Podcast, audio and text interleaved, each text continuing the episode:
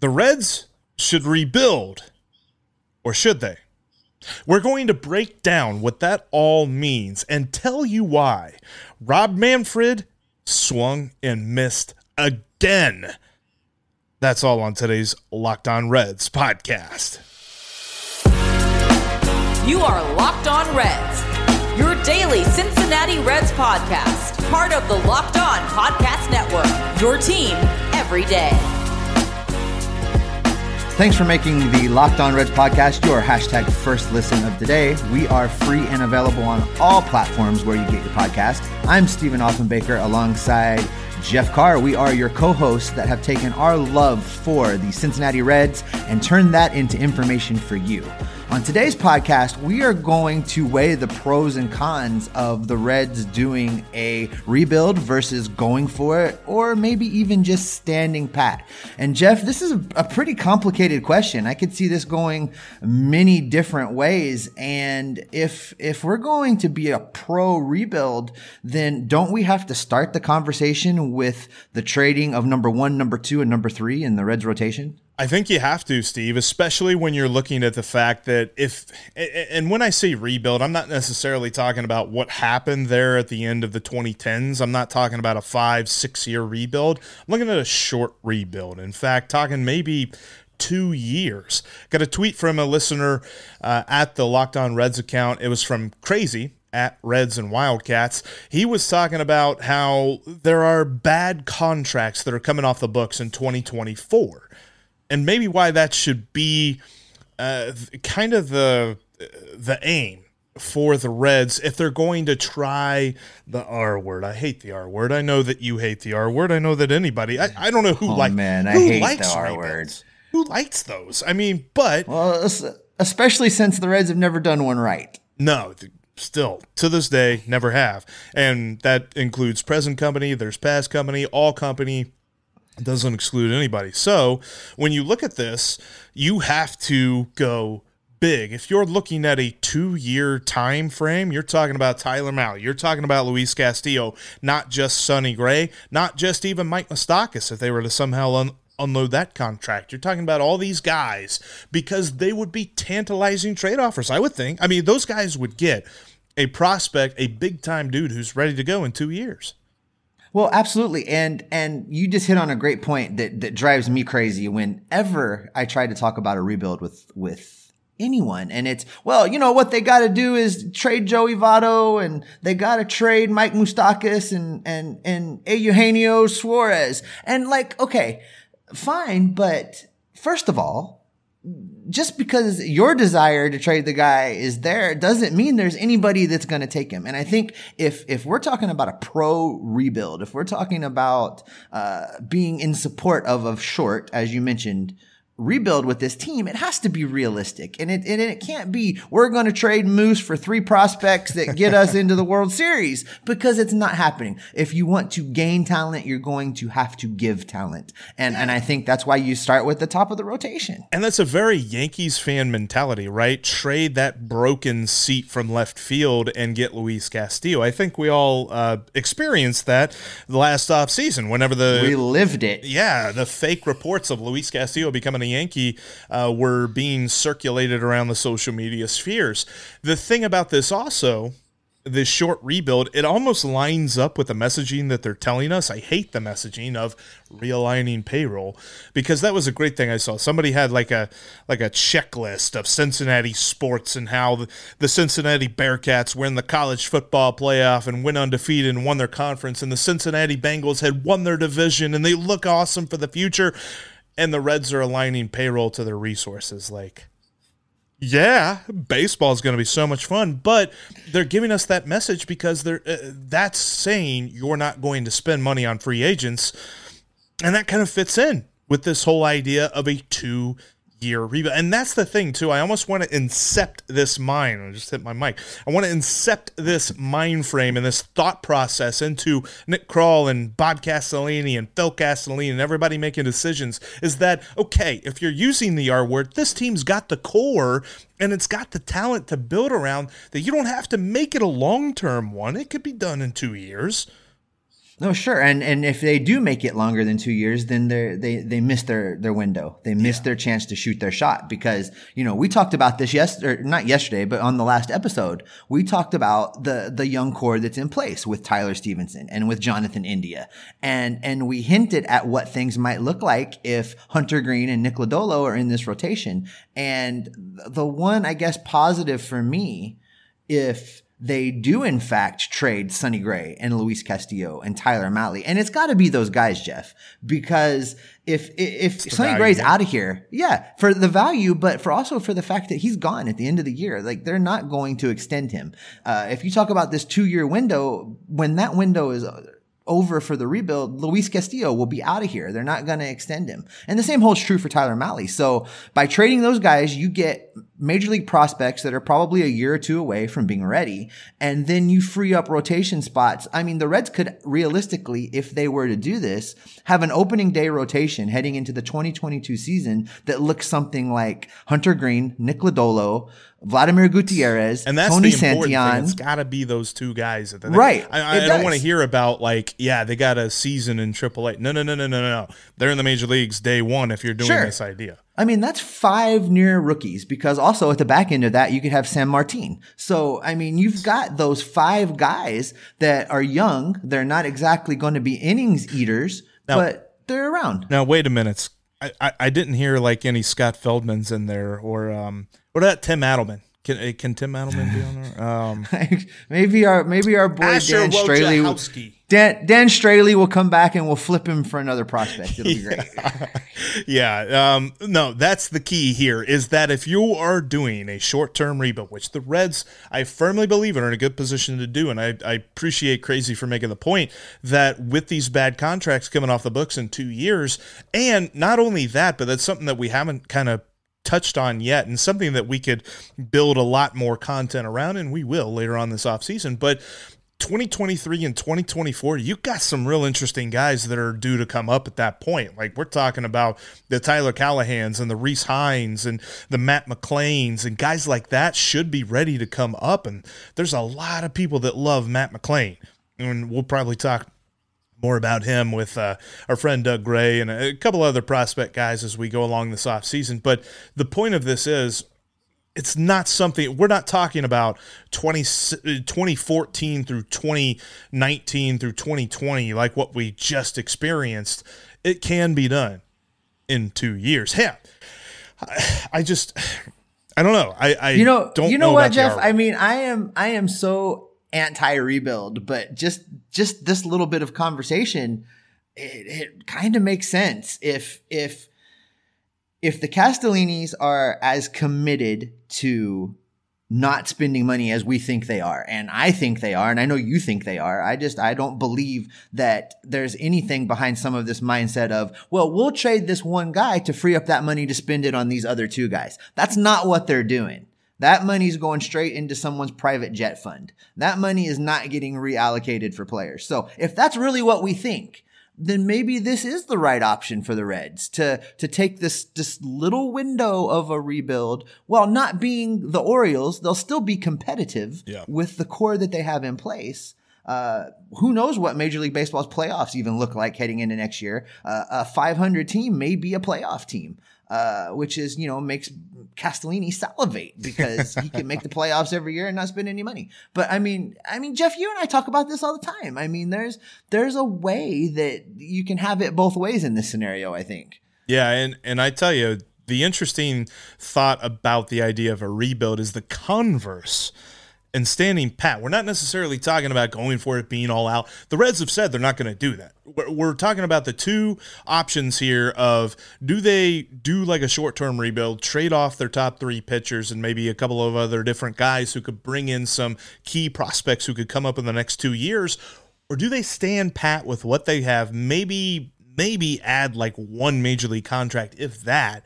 But the idea of standing pat and how good they are right now and those two options it's it's interesting because i don't necessarily know that i'm leaning one way but i'm with you. Like talking about it in this way the short-term rebuild actually doesn't sound as grotesque and horrifying as you might initially think it does and, and and you're right. And we should probably spend some time looking at the other side of this coin and and seeing uh, if it does make sense to stand pat and, and and make a run with what you got. But before we do that uh, it's a new year jeff. And you know that means new year's resolutions. I know that one of your new year's resolutions uh, was to to get in a little bit better shape. Same like me. You and i have both talked about hitting the gym.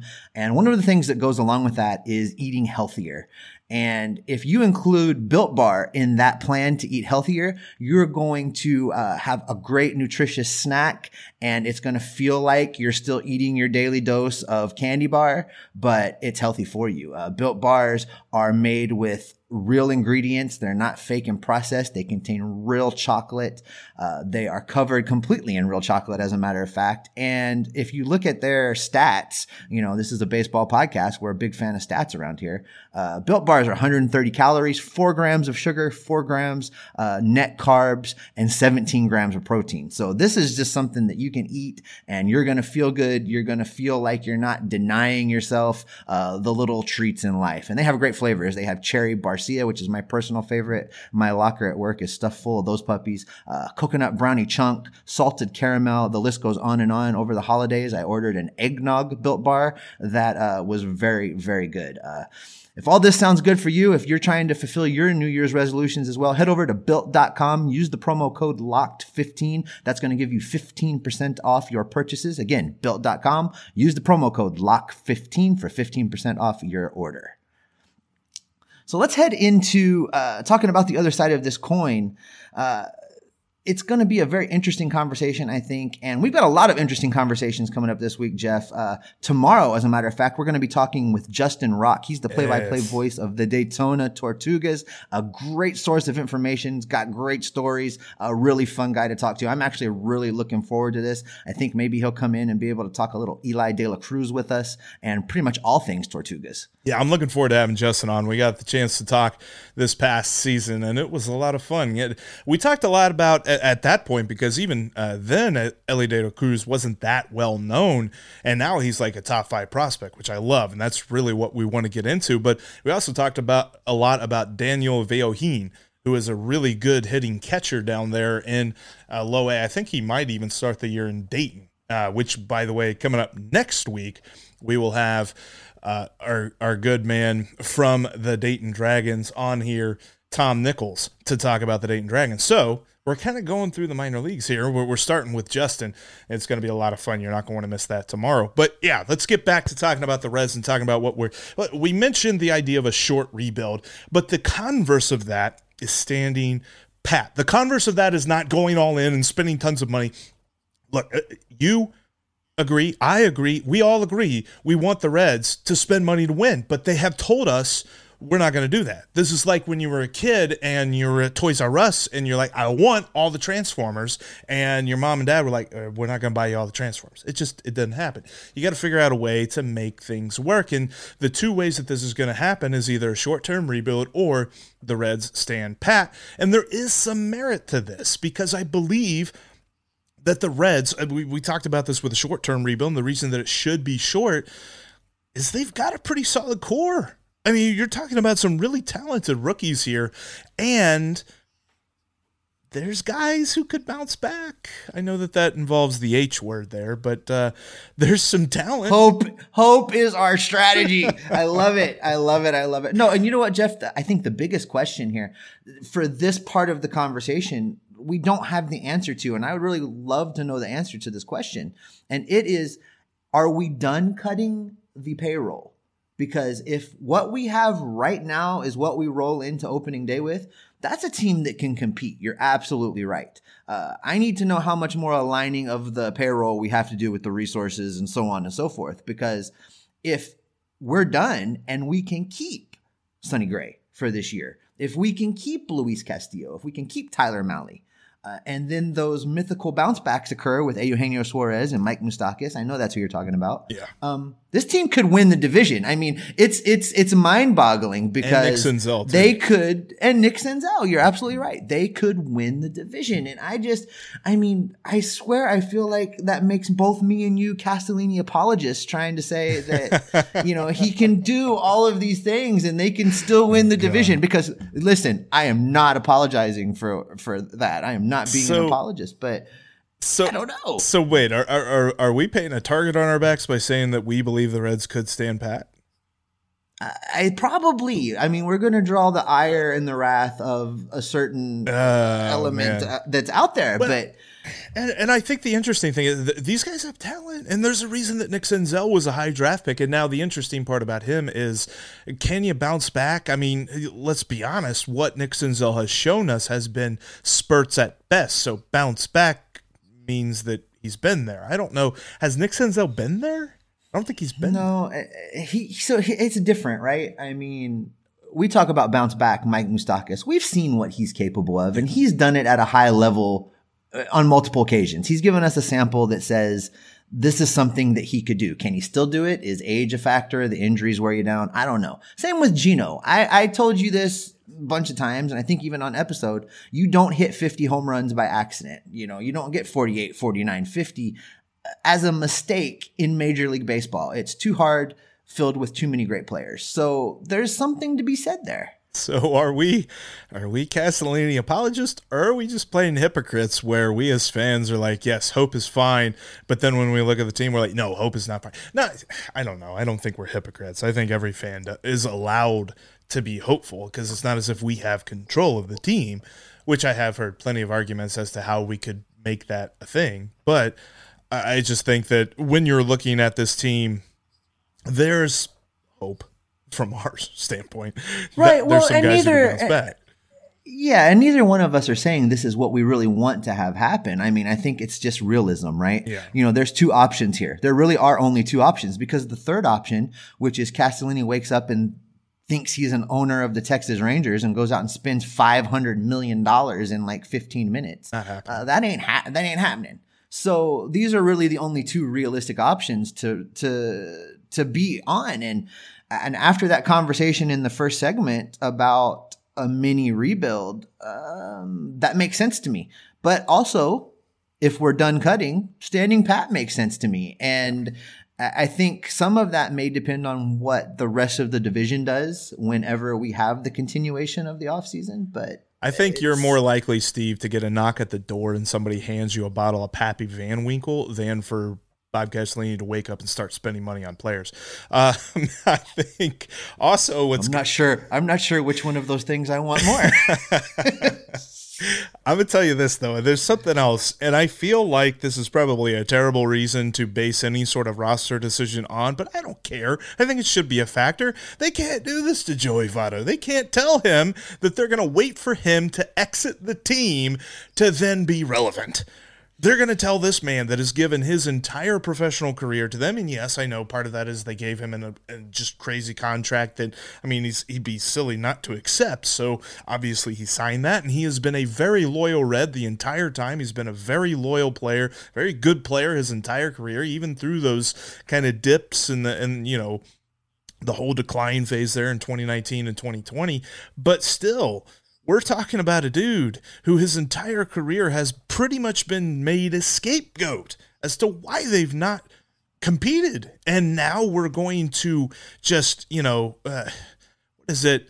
What is it my favorite villain always says? You know, the circle is now complete. That's what it is. Yes, the circle is now complete.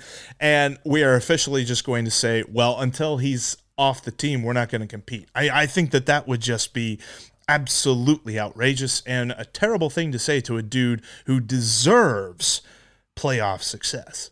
Oh, I think we all want Joey to get his Freddie Freeman moment, right? I mean, I think I think that's what we all want to see. But I mean, we all want the World Series and we all want the championship. But if if you followed this team for any amount of time at all, I mean, you're going to be like me. If if they go to the World Series and the final out is coming, you know, we're not watching for the overall big celebration. We're not watching for everybody dogpiling on the pitcher's mound. We're watching Joey. We're watching Joey tuck that ball into his back pocket and cry that single Canadian tear to celebrate his finally getting a ring. I mean, I think that's what we would all be looking at, right? I'd hope that instead of like, I mean, I'm sure they'll have champagne in the locker room, but I would hope they'd have some Molson's or something like that. Although I can't remember what he said he prefers. It's either Molson's or it's Labatt's. I, I, you know, obviously those are the only two I can think of. I'm pretty sure there's more than two Canadian beers, but whatever. I'm sure somebody will tell us in the comment section. Um, and the last thing that I'm thinking of here, and they'll be very polite about it. Yes, they will. Yes, they will. Coming up, Rob Manfred hashtag Manfred hates baseball, tried to be strategic, but it didn't work. And if you want to be strategic with your sports knowledge, I know the place. Head on over to betonline.ag. BetOnline would like to wish you a happy new betting year as we continue our march to the playoffs and beyond. BetOnline remains the number one spot for all the best sports wagering action for 2022, and it's the only online sportsbook that I trust.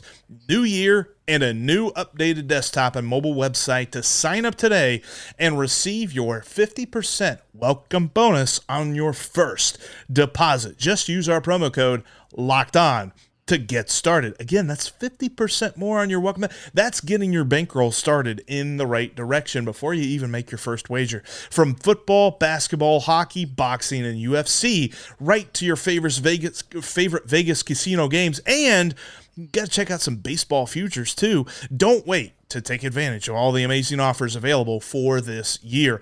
BetOnline is the fastest and easiest way to wager on all your favorite sports. Head on over to betonline.ag, set up your profile with the promo code locked on, get that 50% welcome bonus at BetOnline, where the game starts.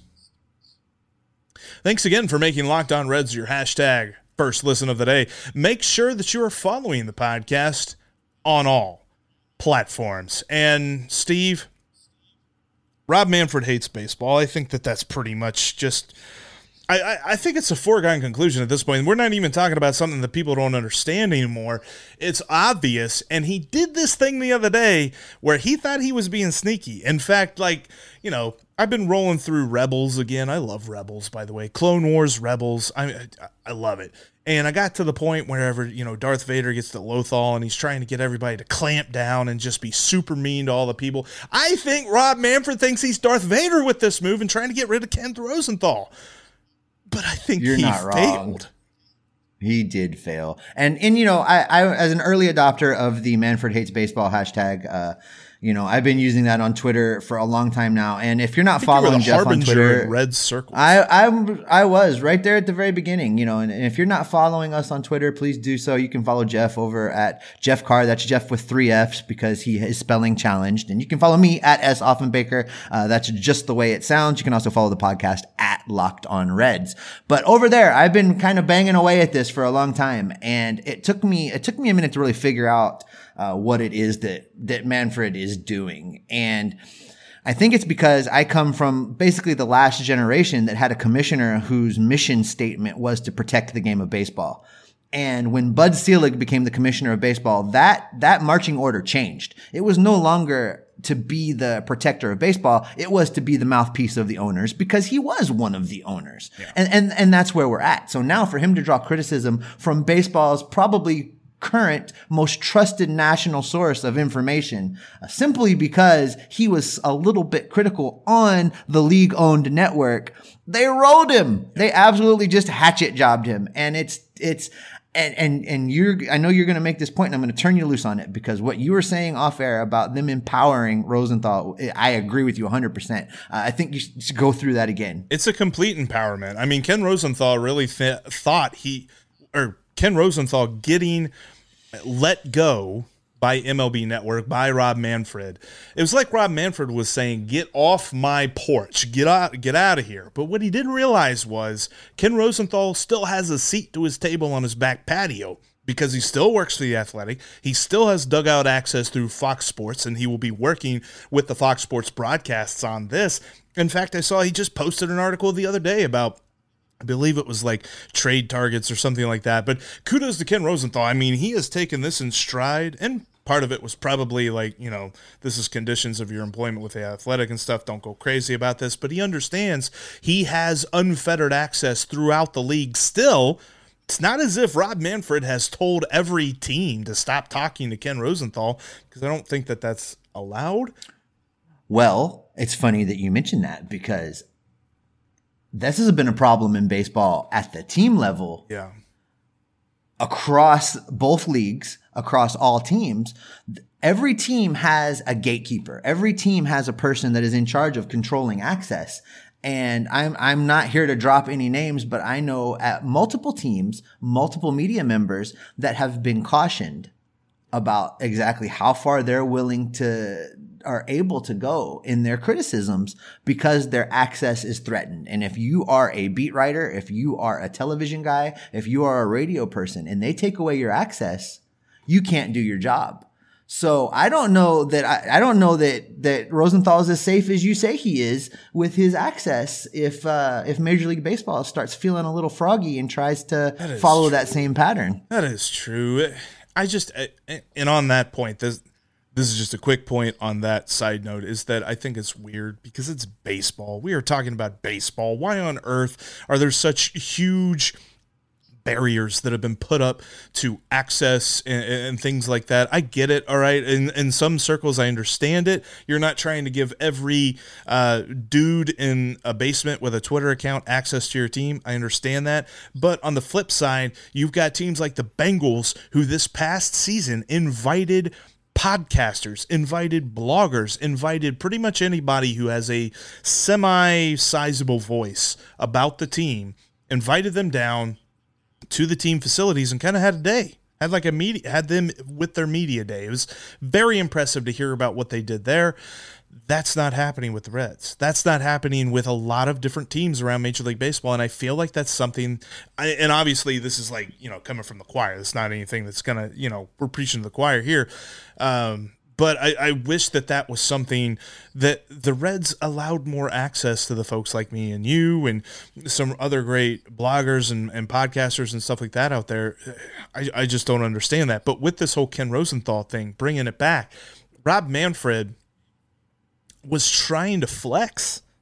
I think it's very obvious. And at a time when they are legally not allowed to talk about baseball because of the lockout for some reason, that's still not been explained by anybody, but whatever.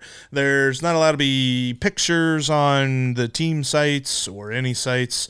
Um, if you're affiliated with Major League Baseball in some way, you're not allowed to use those uh, team pictures. The Reds Hot Stove League isn't allowed to talk about anybody currently on the 40 man roster. Um, all this other stuff Rob Manfred tries to go a step further and cuts out one of the main voices for his sport. Like, what are we doing? It's a desperate, desperate attempt to control the narrative through a process that they know with each passing hour is getting away from them. I really believe that that's what it is. They, they, the, every day that passes and the report is the teams, the the owners and the players have not spoken about the lockout. Every day that that happens, it's a little bit bigger problem for Major League Baseball and their owners. That's all we keep hearing too. And like, I want to be like, hey, let's give you guys a, a, a, MLB lockout update. But honestly, if I did that, I would need to upload a sound effect on one of these buttons here on my on my uh, my soundboard and hit it and just be crickets because all we hear and this there are articles that are being written by people who cover baseball because let's be honest they want to cover this lockout and there's nothing to cover because nothing is happening. And and I feel like we are getting to the point where whatever happens with the new CBA whatever comes of this lockout is just cleaning up a pig. And I don't know that we can switch the pig out for anything else right now because that'd be like trying to restructure, like putting a new foundation into a house that's already been built. I agree completely. And it's frustrating. And I don't know that there's, uh, any hope. We keep using that word. I don't know that there's any hope that anything's going to happen soon. Me wrong. I baseball. I love the sport of baseball. It's still my favorite sport. And I understand that I got Bengals on here and I pointed to the wrong side of my shirt. I mean, I got Bengals on here and I love football, but baseball is my number one sport, always has been. The Reds have always been my number one favorite team. But you can love baseball and not like the entity that runs it. And right now, the entity that runs it has not really lent itself to a whole lot of liking. Anyway, that's going to do it. I think Jeff. That's yeah. I was going to say. I think that's probably a point where we should just go ahead and wrap it up for the day. Uh, on that bomb. Uh, so so that'll wrap up this edition of Locked On Reds. Coming up on the next podcast, you know, as we mentioned uh, earlier, we are going to be talking with the voice of the Daytona Tortugas and uh, that's going to be Justin Rock. He's been on this program before. Jeff has said so many amazing things about him. He's going to join the show, talk to us a little bit about De La Cruz. He's going to talk to us about all things going on with the Tortugas. Uh, it's going to be a great episode. You're going to definitely want to check it out. So if you have not clicked that subscribe button for whatever medium you're using to listen to me right now, head over and do that. Uh, uh Jeff, before they get out of here, uh, tell me a little bit about Locked On Bets. Locked On Bets is hosted by your boy Q and Lee Sterling there, Steven. And no, when you listen to them, they are going to give you the info you need to make some cash over at betonline.ag. Locked On Bets is just like Locked On Reds. They are free and available every single day on all platforms. Steve, it might be the off season, and we might be locked out. But what are we? We are locked on Reds every single day.